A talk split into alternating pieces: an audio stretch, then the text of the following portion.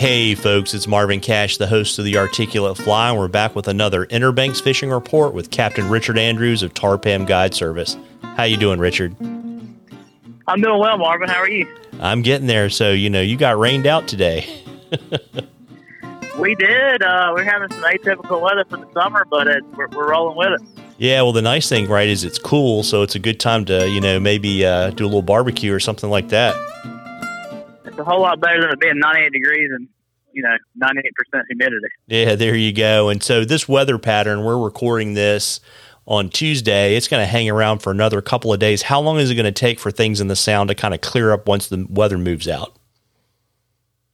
Well, the fishing's fine. It's just a matter of getting out there. It's not blowing too bad, but it's just uncomfortable um, a lot of people don't want to go in the rain. It's going to be raining all day. Um, it's supposed to clear up by the end of the week, and we'll be back at it. And hopefully, be looking for some some of the big reds. Yeah, there you go. And you know, before we jump to the big reds, just to let folks know that you know, you know, the the bite that we've been talking about pretty typically for sea trout and redfish is still kind of going, and it's really kind of been that way for I don't know what the last four to six weeks, Richard. Yeah, we're still doing that. We're still catching trout on the fly, uh, catching some of the slot size redfish, you know, anywhere from say uh, 16 inches all the way up to 30 inches. Um, that's that's that's kind of the same pattern we've been in. Um, but we are very excited about our, our giant redfish showing up to spawn, and we caught two last week, uh, mixed in with some tarpon we were fishing for, and um, there's just more and more being caught every day. So usually we think about the middle part of August as being the kind of the, the time when they really start showing up in really good, consistent numbers. So we're we're ready to do it, and we'll be we'll be focusing on them probably for the next month and a half or so. Yeah, and so what brings them into the sound this time of year? Well, they come into spawn every year. They're spawning in our in our area. They they migrate through our inlets and uh, they spread out all over the sound. And, and some years they seem to be more concentrated in the, the areas that we fish, which are um, which is the western part of the Pamlico Sound and the lower ends of the rivers. Um, some years they they're sometimes out out there where we don't we can't find them. So um, I mean we catch them every year. It's just how how good of a season that we're going to have is kind of always up in the air. Yeah, and uh, as they always say, should have been here yesterday, right? well, yeah, I wish I wish I could put that on the back of my t-shirt. Yeah, but uh, so in terms of you know, obviously, you know, easier to tackle them on gear. You know, how can you uh, pursue the big drum on a fly rod? Well, what we'll do is we basically, if we don't see the fish themselves feeding on the surface, uh, which we often do now, uh, we'll basically sight fish bait.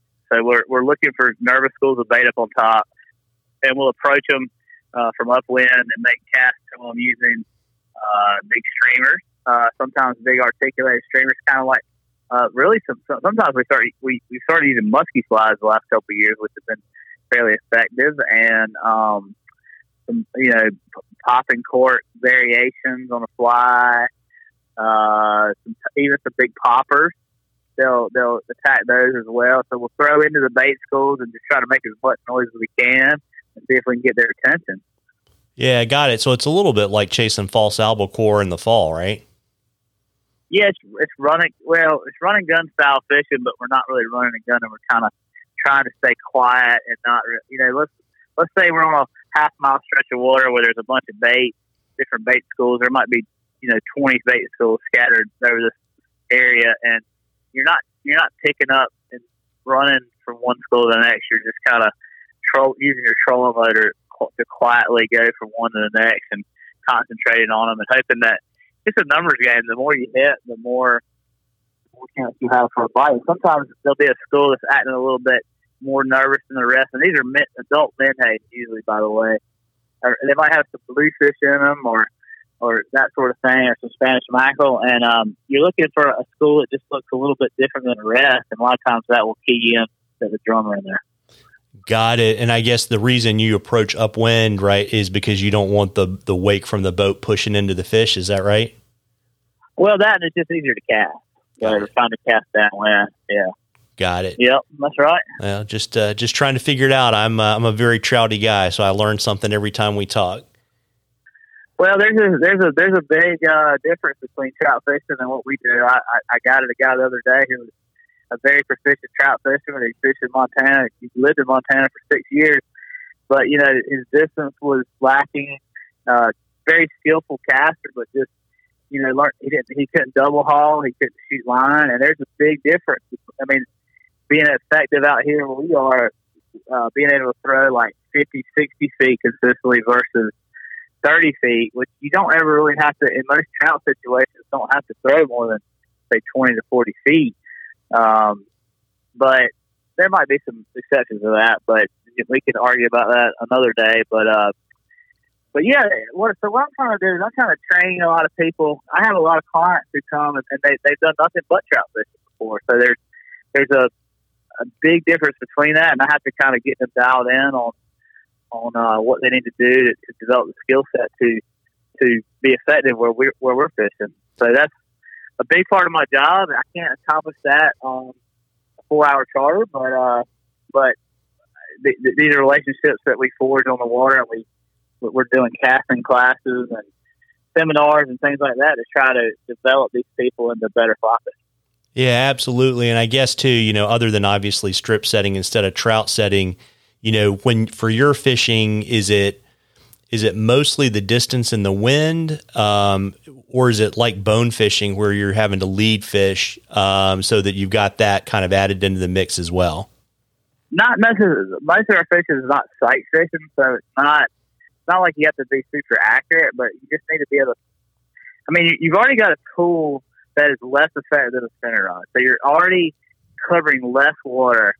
Um, so you can mitigate that disadvantage by trying to cast further and cover more water. Like I mean, I you know I've had situations where I've, I've got anglers that were in fish, but if they could cast another 15, 20 feet, they would have caught more fish than they did. Yeah. So it's just it's just a distance thing, really. It's being able to punch your fly line with a tighter loop through the wind, and also being able to shoot line because we throw a lot of sink tips and a lot of weighted fly lines and uh, that really being able to shoot those lines is super important. Versus, I have people grab them and they they have a thirty foot sink sinking line, you know, say a three hundred grain sinking line, and they're trying to false cast a thirty feet with a twenty foot section of shooting line in the air. I'm like, that's just impossible. Like, just shoot that thing. Let that lead line work for you.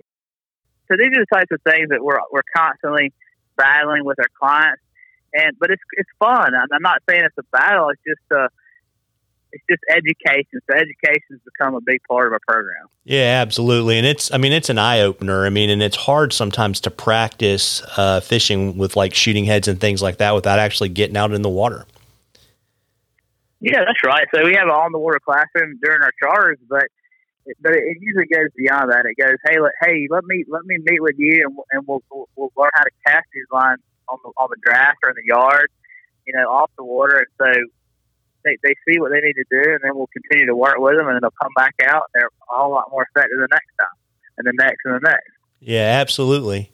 And, and, you know, folks, we love questions on the articulate fly. You can email them to us or shoot them to us on our Instagram or our Facebook page. And if we use your question, I'll send you some articulate fly swag. And we were in a drawing for a half day charter with Richard at the end of the season. And uh, before I let you uh, hop and watch the weather, uh, Richard, why don't you let folks know where they can find you so they can get on your guide calendar and maybe chase some of those giant drum with you? Well, the best the best source of information for me is my website www.tarpamguide.com. Uh, feel free to email, text, or call, and I'll be happy to talk with you and answer any questions you have. Uh, well, there you go. Well, listen, folks. You know, once this weather clears, you owe it to yourself to get out there and catch a few. Tight lines, everybody. Tight lines, Richard. Tight lines, Mark.